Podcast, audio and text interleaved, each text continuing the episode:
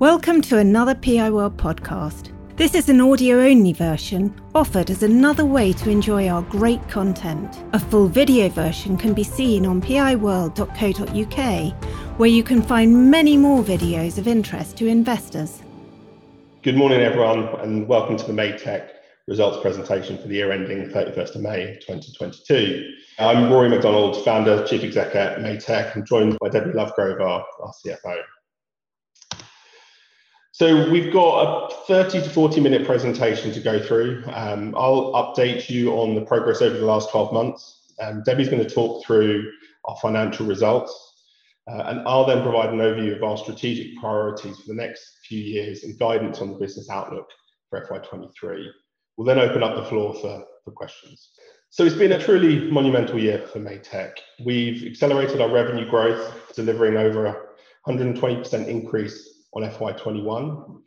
This growth has been all delivered organically and increases our compound annual growth rate, uh, achieved over the last four years from eighty-nine percent to ninety-seven percent. We're really pleased with the progress. Clearly that growth can't continue forever, and there's been a few bumps in the road, but we're expecting F Y twenty-three to be another stellar year for Made Tech, and I'll talk a little bit more about that later when I provide the business outlook. Our gross margins remain broadly in line with our F Y twenty-one gross margin. We benefited from a favourable revenue mix with some of the new capabilities we introduced.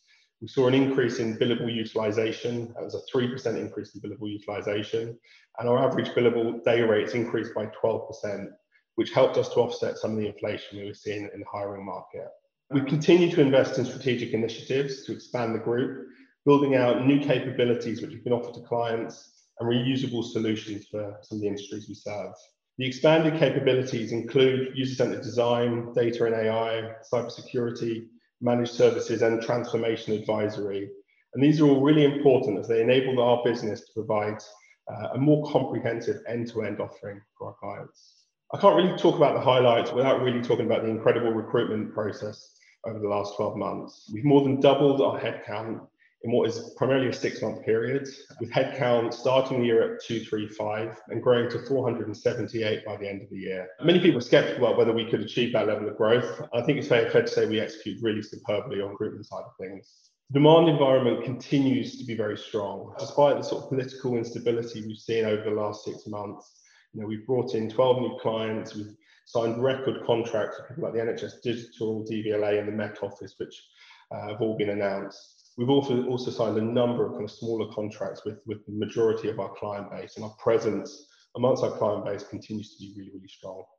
In terms of overall performance against K P Is, revenue has come in at twenty-nine point three million, up one hundred twenty percent on last year. Gross profit in at eleven point three, up one hundred twenty-five percent, with a thirty-eight percent gross margin. Adjusted EBITDA has come in at two point six million, and this is a really strong return to profitability in the business. Sales bookings up one hundred fifteen percent in at fifty-one point one million, and that leaves us with a contracted backlog now of thirty-eight point two million, which is yet to be delivered. These figures in the fifty-one and the thirty-eight are before you add in the contracts that we signed in Q one, which we've announced are around thirteen million, so continue to see really good progress there. Overall, these are a set of figures that I like very much. There's a lot of green on the slide here. A lot of them are over one hundred percent, and they show some really strong execution over what has been a challenging twelve months. So many of you will be new to the Made Tech story, so I wanted to provide a bit of colour around kind of what we do and the services that we offer. So Made Tech provides digital transformation services to the government and the U K public sector. We support government bodies to move from you know, paper-based processes and legacy operations to an approach which is much more digital at the core, enabling public bodies to deliver better services for citizens. You know, as an example, we work with people like H M R C to, to deliver the multi-channel digital tax platforms. We work with people like Ofgem on the green gas support levy, people like D V L A on provisional driving licenses, Department for International Trade on um, import and export systems. So we've got some really big clients working on really important, important pieces of technology for them. Our business is organised around three areas. So we've got Transform. And this is an area where we support our clients on the early stages of their transformation journey, supporting them with operating model design, strategies for disaggregation, business case creation. And this is a kind of relatively small, specialised area of the business, which is a really important part of setting up the sort of longer term offering that we provide. We've got deliver. This is you know, the bulk of where the Made Tech team are based. And this is where we work with clients to deliver on their digital transformation plans. Typically, this involves delivering new digital services for clients using things like cloud-based technology. You know, sometimes, though, the technology will be citizen-facing services. Sometimes it will be more back-office-based technology like data platforms or uh, hoping to provide policy insights to government departments. The delivery group is really the bulk of our workforce. It's split out across cloud and engineering, digital delivery management, user-centered design, data and A I, and, and cybersecurity. And really, groups come together to deliver great outcomes for our customers.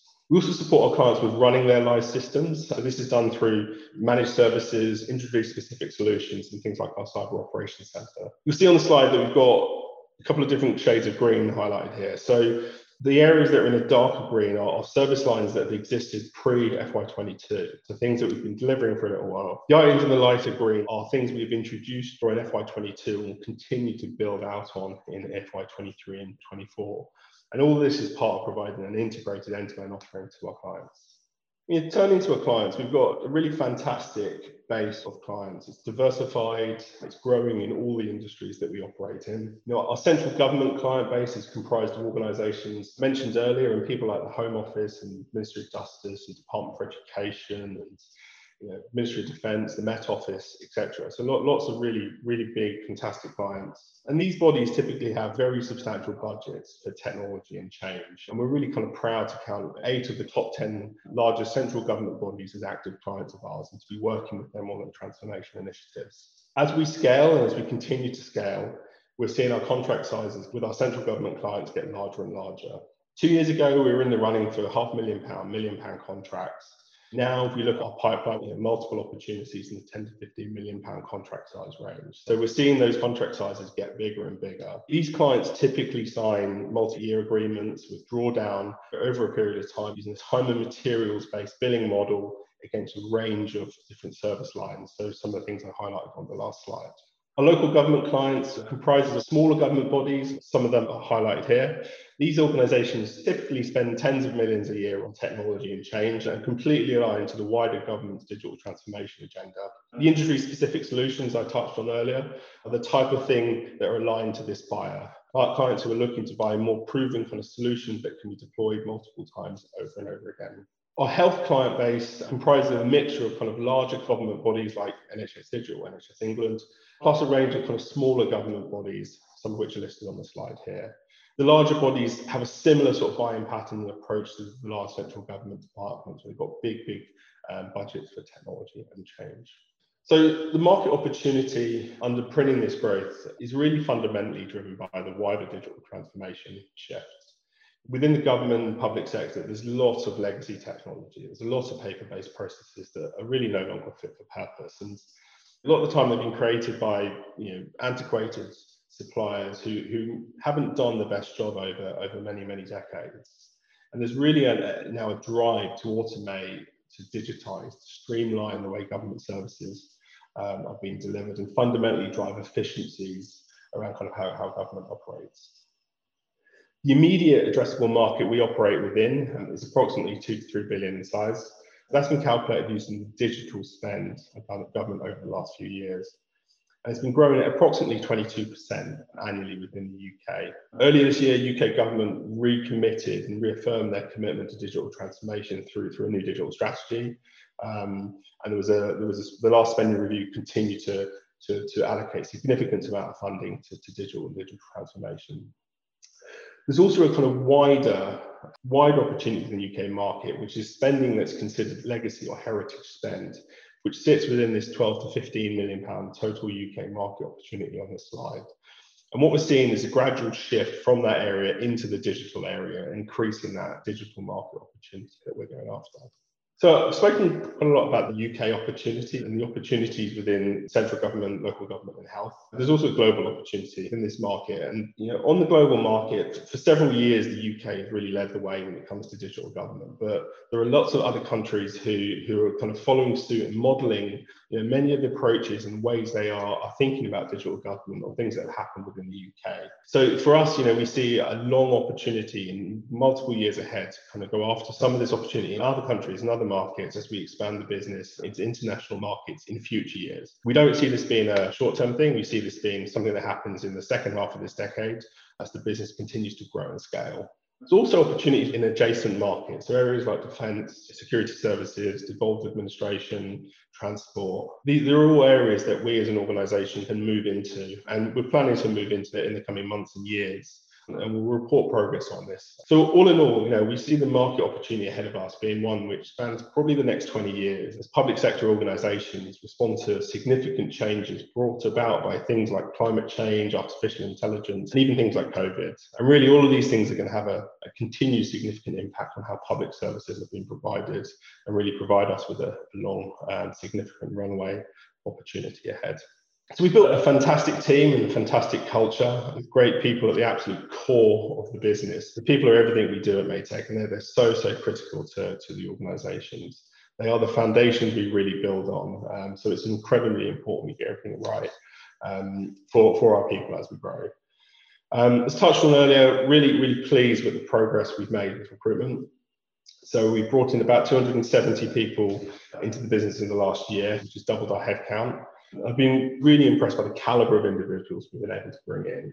I think really the reason we've been able to bring in such strong people is the quality of the value proposition, brand building, and that really resonating with people, and kind of lots of people kind of wanting to join the Made Tech business. You know, over the last twelve months, we used a real mixture of sort of direct recruitment through our in-house teams, you know, external recruitment support, and we use a significant amount of employee referrals.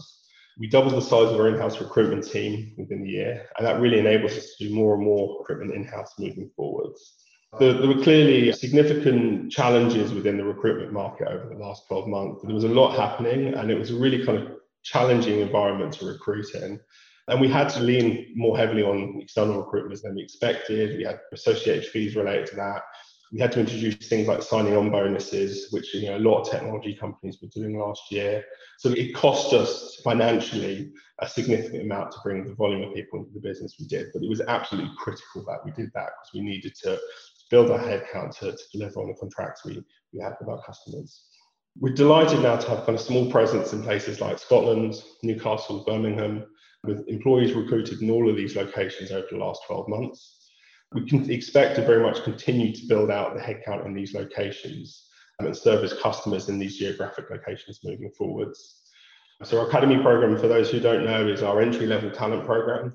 We brought fifty-three people into the business through the academy program, and that was across software engineering and user-centered design. And these programs are a really critical part of our long-term talent acquisition strategy and having kind of great people come into the business and then push us forwards.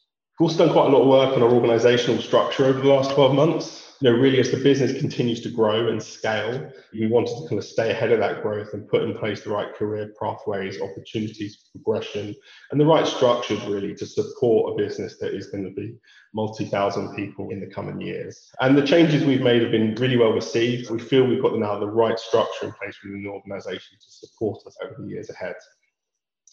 Retention rate dropped in F Y twenty-two, so it dropped down to a seventy-three percent mark. This is disappointing, and you know there was a few things in this. So it's related partly to the changes in the hiring market and the impact that had on our organisation. Also related to the significant increase in headcount we brought into our business. You know, we made some decisions that were not right, and that had an impact on retention within the organisation. This is a figure you know we focus on very, very actively. It's reported weekly in exec meetings, monthly in board meetings, and we'd expect a kind of an eighty percent kind of steady state retention rate longer term. In terms of offices, you know, we continue to encourage our teams to really work from the location that best suits them. We're seeing a sub ten percent attendance at Made Tech offices at this point in time. But this is something we're continuing to monitor very closely and to see how it will play out in, in the months and years ahead. We've seen peaks and troughs from customers in terms of customers looking for some teams to be back on site, other teams not to be. So we set up a kind of working group within Made Tech to look at kind of what is our longer term strategy on office space and remote working, hybrid working, et cetera. And we expect to kind of continue to push that forward over the rest of F Y twenty-three. Um, so with, with that, I'll, I'll hand over the mic to, to Debbie, who will take you through the financial results um, over the last twelve months. Debbie. Thanks, Rory, and good afternoon, everyone. So just looking at the sort of key financial highlights for F Y twenty-two, you can see that we've got growth in all of the key indicators that influence the growth of the business. We've got double-digit growth in our key metrics, which are revenue, gross profit, and adjusted EBITDA. Our revenue, so as Rory's already talked about, our revenue for F Y twenty-two was twenty-nine point three million, which is a growth of one hundred twenty percent versus the previous year. This is all organic growth. So it's growth from a combination of strong growth from existing clients and also winning new clients during the period. Our gross profit was eleven point three million for F Y twenty-two versus five million for F Y twenty-one. That gross margin was strengthened by a favourable revenue mix as we extended our capabilities during the year. The gross profit margin was slightly flat, so it's thirty-eight point four percent in F Y twenty-two versus thirty-seven point six percent in the previous year. We were really pleased with this because we did start to see wage and salary inflation pressures during the period. We also had a high level of contractor usage during the period. To combat those challenges that we had, we increased our utilisation level. So our utilisation level increased from seventy-eight percent to eighty-one percent during the year. We were also able to pass on that salary inflation to clients. So our average revenue per head increased during the period. Our compound average growth rate increased to ninety-seven percent over the four-year period versus eighty-nine percent in the previous three-year period. And our adjusted EBITDA was two point six million, so a significant return to profit. The figure in the previous year was a loss of five hundred thousand. So our cash balance at the end of the year was twelve point three million. That does include the funds from the I P O proceeds. So just again, reiterating the fact that we've had strong revenue and strong EBITDA growth. So the revenue, as we already talked about, is up one hundred twenty percent. We had some significant contract wins during the period, um, and they were announced on the R N S. We also increased our backlog. So our backlog at the end of F Y twenty-two, effectively our order book was thirty-eight point two million. This doesn't include some new wins that we've had in F Y twenty-three. So in the first two months of F Y twenty-three, we've secured some new uh, contract wins and with some new clients of about thirteen point three million. The adjusted EBITDA, you can see significant profit of two point six million, much higher than the previous year's loss of five hundred thousand. So as you can see, we've got a broad, diversified and expanding base of clients. So our existing client base is very, very strong. So the customer base is comprised of significant government bodies who have large annual budgets for technology and change. We've also got an excellent client retention record. Our client base is expanding. So in the year to F Y twenty-one to May twenty-one, we landed eleven new clients. Five of those were key account clients for us. In F Y twenty-two, we landed twelve new clients, with three of those being key account clients. And I think the other thing to point out is that average contract size is getting larger. So in F Y twenty-two, we won our largest ever contract. That's a contract worth nineteen million over a two-year period. In F Y twenty-three, we've also landed some new contracts, so the thirteen point three million that I just talked about. We've also got a very significant bid pipeline. So as of today's date, the bid pipeline is sixty, so six zero, sixty million.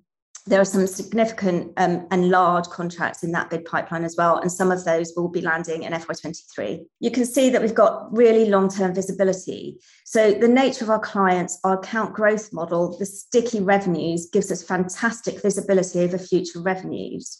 So right now, as of today, we've got contracts that are signed or sight of contracts that extend to F Y twenty-five.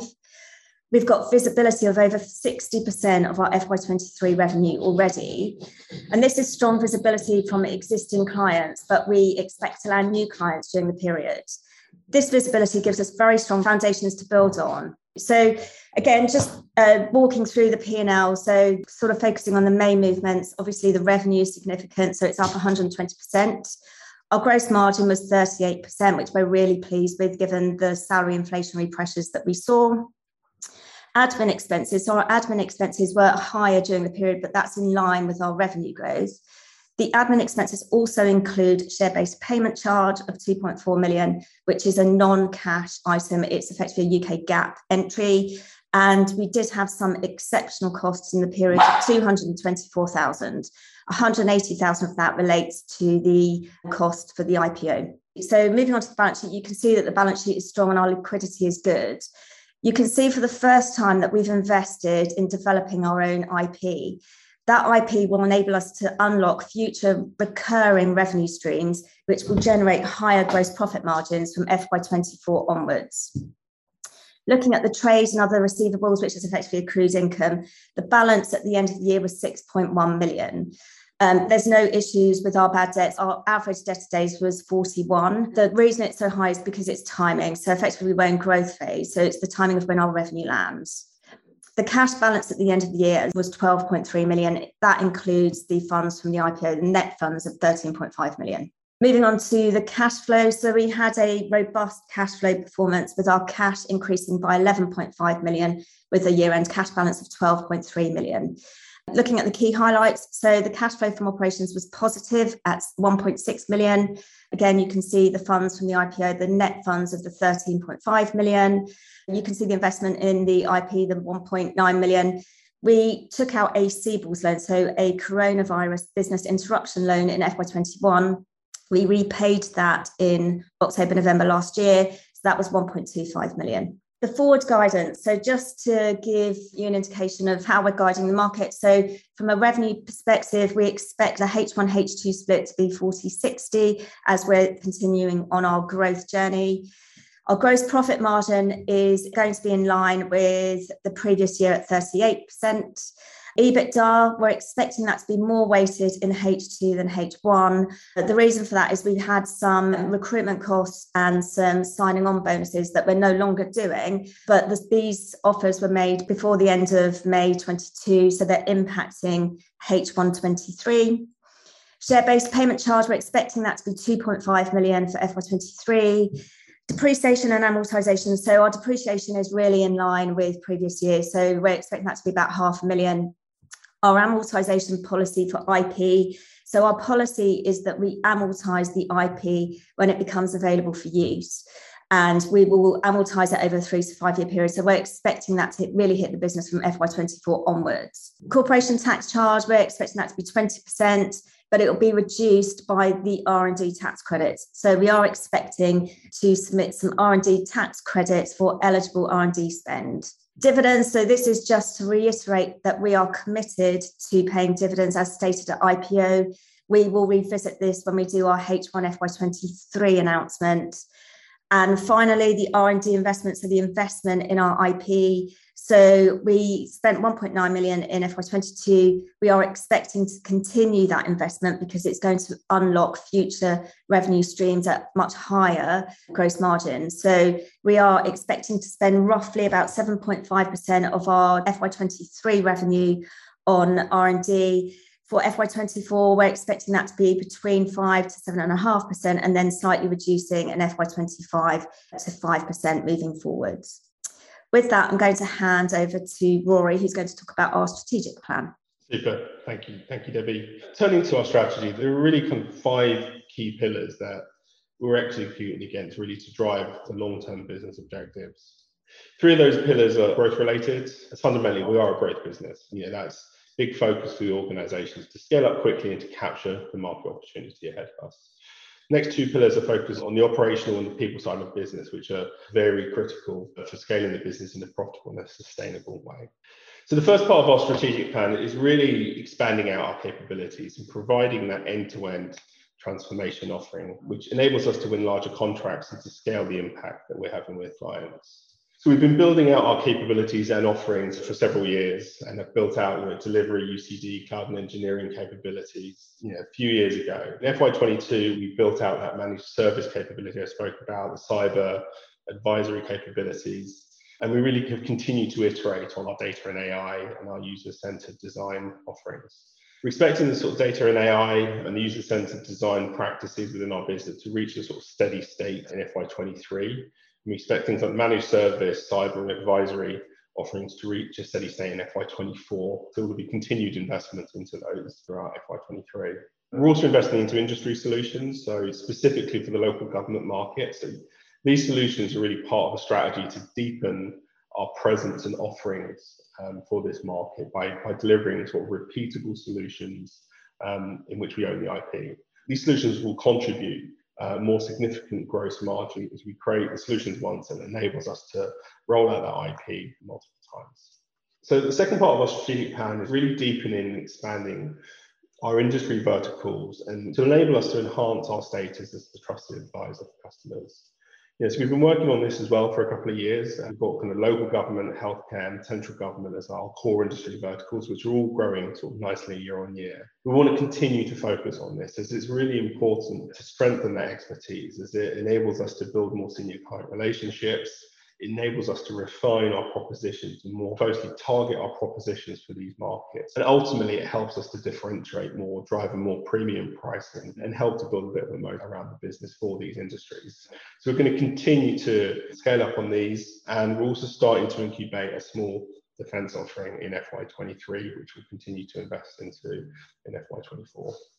So geographic coverage. So this is the third part of our strategic plan. And really, it's rooted in being very sort of purposeful and intelligent about how we expand into new territories within both the U K and internationally. This is really important as within the U K, a very significant proportion of the public sector clients are based up and down the country. So for us, it's kind of critical that we have presence in lots of different parts of the country. It enables us from a talent point of view to access local talent and to kind of hire in more locations. Enables us to contribute back to communities we're working in.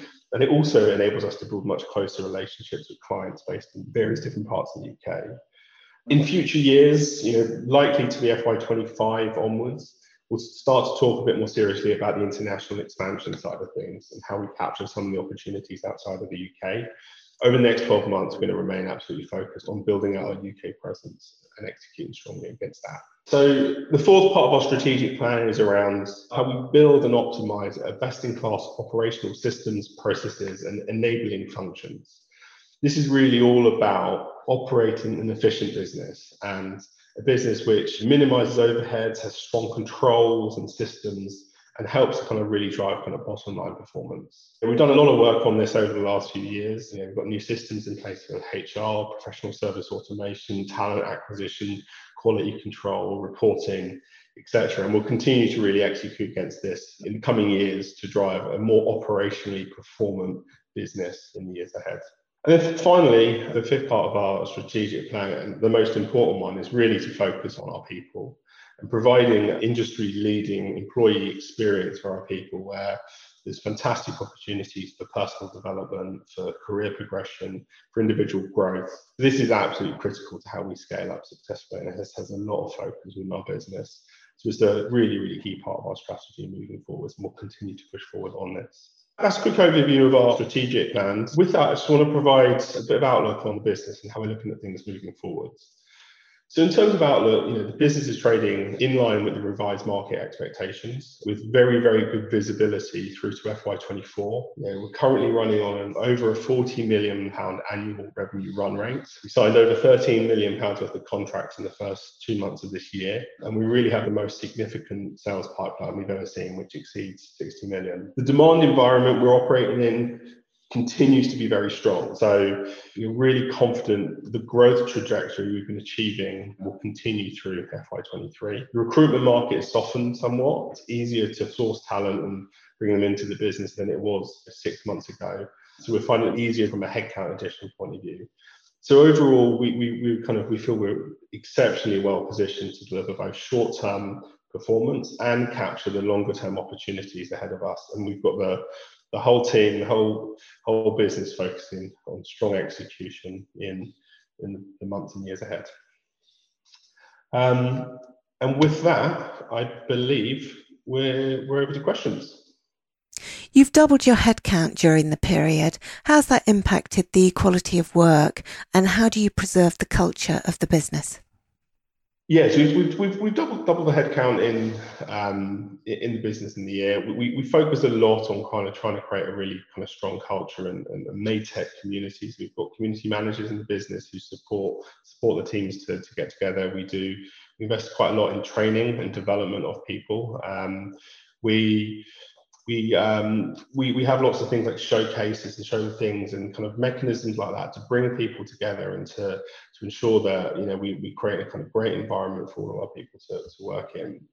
From, from a quality point of view, we've got some structural things in the organisation which enable us to kind of manage the, the quality of delivery um, and the quality of kind of work we're doing as we scale. So the you know, delivery assurance processes, account teams, various things we, we have in place um, that help with, help with all of that. And it's, it's a really absolutely critical part of our business. So the quality of our offering, the quality of the work we're doing is the key thing that really underpins um, you know, the success we've had with clients today and the success we'll have in, in future years. And how do you handle staff retention? Because I think it's fallen during the year. Why is that? Disappointed to, to see the kind of retention rates. Um, retention rates dropped.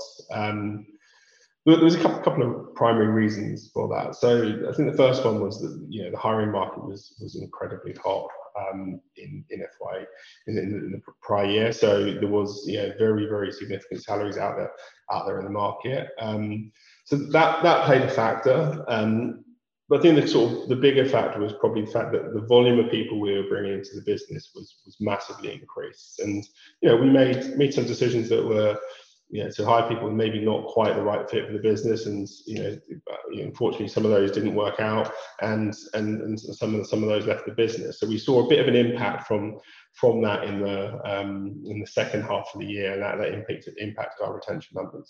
I think I think you know the way we look at this, you know, longer term is, is, is, is more important for us to the right people in, in the business. So we prefer to take an impact on, on retention numbers and have the right people in the business um, than kind of leaving people in the business who, who are not like right long term. Um, we expect to, to maintain a steady state of about eighty percent retention rate longer term. And do your revenue contracts have any fixed prices, or are they billed on a cost plus basis? The pricing for the contracts are uh, fixed when we um, submit the, the contract bid and when we're successful.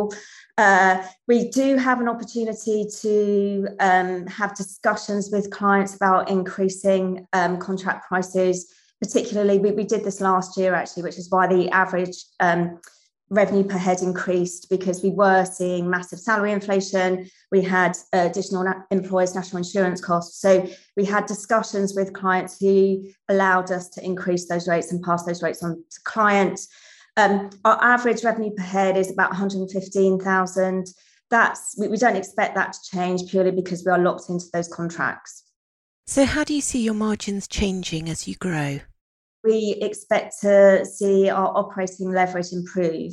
Um, our cost base is relatively fixed, so any additional revenues will drop straight through to the bottom line. So we do expect our operating um, margin percentages to increase in the kind of medium to longer term. And who do you see your main competitors in the public sector digital space, and what's your U S P? Competitor in the, in the space, I think that they, they vary um, by by client, and they vary by industry. So you know, we come across people like Knoss, B G S S, Equal Experts, ThoughtWorks, um, you know, a lot in kind of central central government government bodies. There's a slightly different mix of competitors in, in the healthcare space, and, and same again within within the local gov- government space. Um, so we see it, we, we we do we do we do see it varying, and it also vary, varies on, on an account by account basis. So certain certain competitors will be strong in particular accounts and less strong in others. Um, but they're, they're they're the key ones we we we come across frequently. Uh, and why do you win the business and they don't? So it's one of the, one of the key. Key things we've got is our absolute focus on, on public services. So, you know, everyone in our organisation is, you know, is trained on the, the, the government approach to digital delivery, the technology code of practice, which is a, is, a, is a government approach to how they want to approach technology, the government's approach to cybersecurity. So everyone in our organisation is really orientated around, around public sector delivery. What we find a lot of is that competitors in, in the market we'll have people who are working across financial services, retail, a bit of public sector, a bit of insurance, and they don't have that sort of depth of, of knowledge and domain expertise that our people will have. And really for us, that we, we find that really helps us stand out, and, and customers really, really value that. Um, so that's what one, one of the key kind of differentiators we, we find we have in the market. There are others for that, but that's one of the key ones. And will pressure on government spending be a problem for you?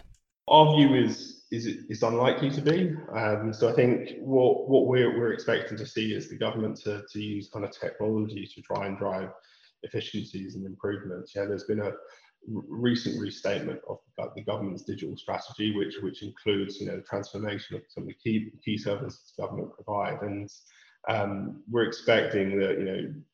You know, digital digital technology can really drive down the cost of doing or running parts of government, and, and we'll see more and more demand in this space for that as part of trying to drive drive efficiency within government. And the company generates negative free cash flow, and this may continue for a while. Why is it the case given the reported profitability? So we are using um, the, the cash to invest in our product. So in F Y twenty-two, we invested um, one point nine million into product development. Um, the reason we're doing that is we're seeing big opportunities in um, a couple of areas, in a couple of areas that we work. Uh, so we are investing that for future revenues. Those future revenues will have higher gross profit margins, and they will generate a different type of revenue. So it will be more of a recurring revenue um, rather than a time and materials revenue base. So it's important for us to continue that product development um, moving forward, because we can see a, a big opportunity there. And what's the share-based payment charge, and why is it so high? So the share-based payment charge, so what this is, it's an accounting entry that's required under U K, cap, U K GAAP. It's um, a non-cash booking. And effectively what, what it does is it amortises the expected cost of the share options over the vest period, which is three years. For Made Tech, we have two schemes in place. So we have an L T I P scheme, a long-term incentive plan um, to retain key senior talented employees in the business.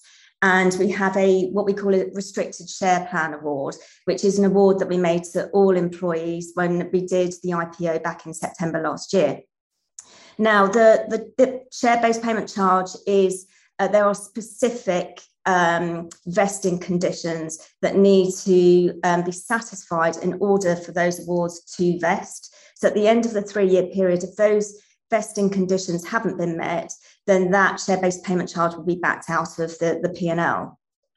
When we, so as management, when we focus on um, the key measures and metrics for the business, we always ad- adjust out the share-based payment charge. So we always look at the adjusted EBITDA figure, because that is a key performance metric for us to manage the business and remove that share-based payment charge effectively. So going forward, will the two point five million share-based payments be about that? What can we expect going forward beyond two thousand twenty-three? So moving forward, so F Y twenty-four, it was obviously the, the two point four million. For F Y twenty-three, we're expecting that to be two point five million. Um, it will reduce, so we are expecting that to be about one point four for F Y twenty-four. And then there's a little bit of share-based payment charge in F Y twenty-five, because that's when the three-year um, period will um, terminate. And do you expect headcount or staff costs to continue rising in line with the growth in turnover, as in twenty twenty-two, or was there some front loading to this recruitment? Recruitment costs them, themselves, we not expect. We are expecting some recruitment costs to hit in H one F Y twenty-three. Um, that is purely because some of the offers that we made in towards the end of F Y twenty-two, those offers were made uh, using recruitment agencies. Those employees have joined post year end, so either June, July or August. Um, so there will be some recruitment costs. There'll also be some signing on bonus costs in the first half of F Y twenty-three. Uh, we had to offer the signing on bonuses purely to attract the right calibre of talent. Um, We're no longer offering those signing on bonuses, so it will only impact H one F Y twenty-three. We have built the in-house recruitment team, so we've got a team of ten people. So for any kind of new hires that we need to make, we'll be um, using the in-house recruitment team to deliver about eighty percent of those hires. And what do you reckon your headcount will be by the end of next year? We're expecting an additional incremental seventy heads in F Y twenty-three. Thank you very much. And given that I T contracts usually overrun in terms of time and cost, and you're taking on larger and presumably more complex contracts, are there risks of penalties or provisions if you fail to deliver on contracts to time and budget? At, at this point, we've got we've got no contracts where we have um, any penalty you know, penalty clauses built built into them. Um, we we don't expect to, but that we, we that may that may evolve in the future. But at this point in time, there's no contracts we've actively got or any contracts we're bidding on that have those type of clauses built into them. And can you give some examples of the work you do? Are you installing software? Are you sorting websites? Are you writing code cr- to create products for clients, internal use, net, P H P, database work, et cetera? Yeah, probably the best thing to do is, is to have a look at our website, because we, we've got a whole load of examples of the type of type of work we do on our website. Um, we, you know, we're, we're involved in delivery of they're pr- pretty pretty complex kind of uh, digital kind of technology solutions. So hooking up, you know, court systems to to the police systems. We're involved in digital services. So, you know, things you and I will use as a citizen of, of the U K. Um, you know, thing, thing, things that are in, you know, key, key to kind of interacting with government. There'll be things like that that we're that we're delivering. It's it's it's quite varied the type type of things we're involved in, but it's all tied back into transforming public services. Um, I'd encourage you to have a look at the website to to have a get a flavour of some of the things we, we do. And you've got no mention of E R P systems, but aren't new systems sometimes required? We don't operate in the sort of E R P system system space. Yes, some sometimes um, sometimes E R P systems are put in place. Um, within, within government, there's actually um, two or three kind of core E R P systems that are used across government. So it's it's a slightly different part of government to, to, to where we're operating in. Um, and sometimes these things are, are required, but it's not a space that we operate in. And are you going to bid for larger healthcare projects on your own or in a consortium? Yeah, so as, as touched on, yeah, we are part of a, a healthcare consortium, and the, the N H S Digital contract was was part of that as a, a bid we, we, we led on.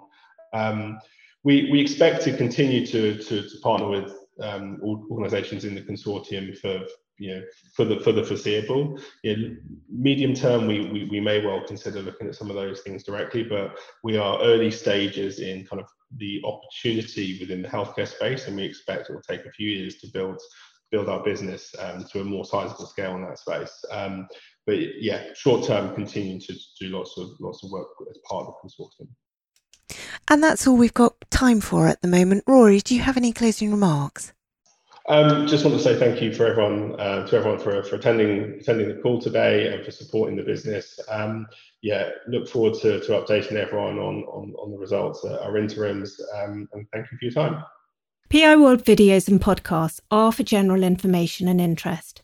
They do not constitute any kind of recommendation or inducement to buy shares of any company. P I World is not offering any kind of financial advice, and nothing in our material should be taken as such.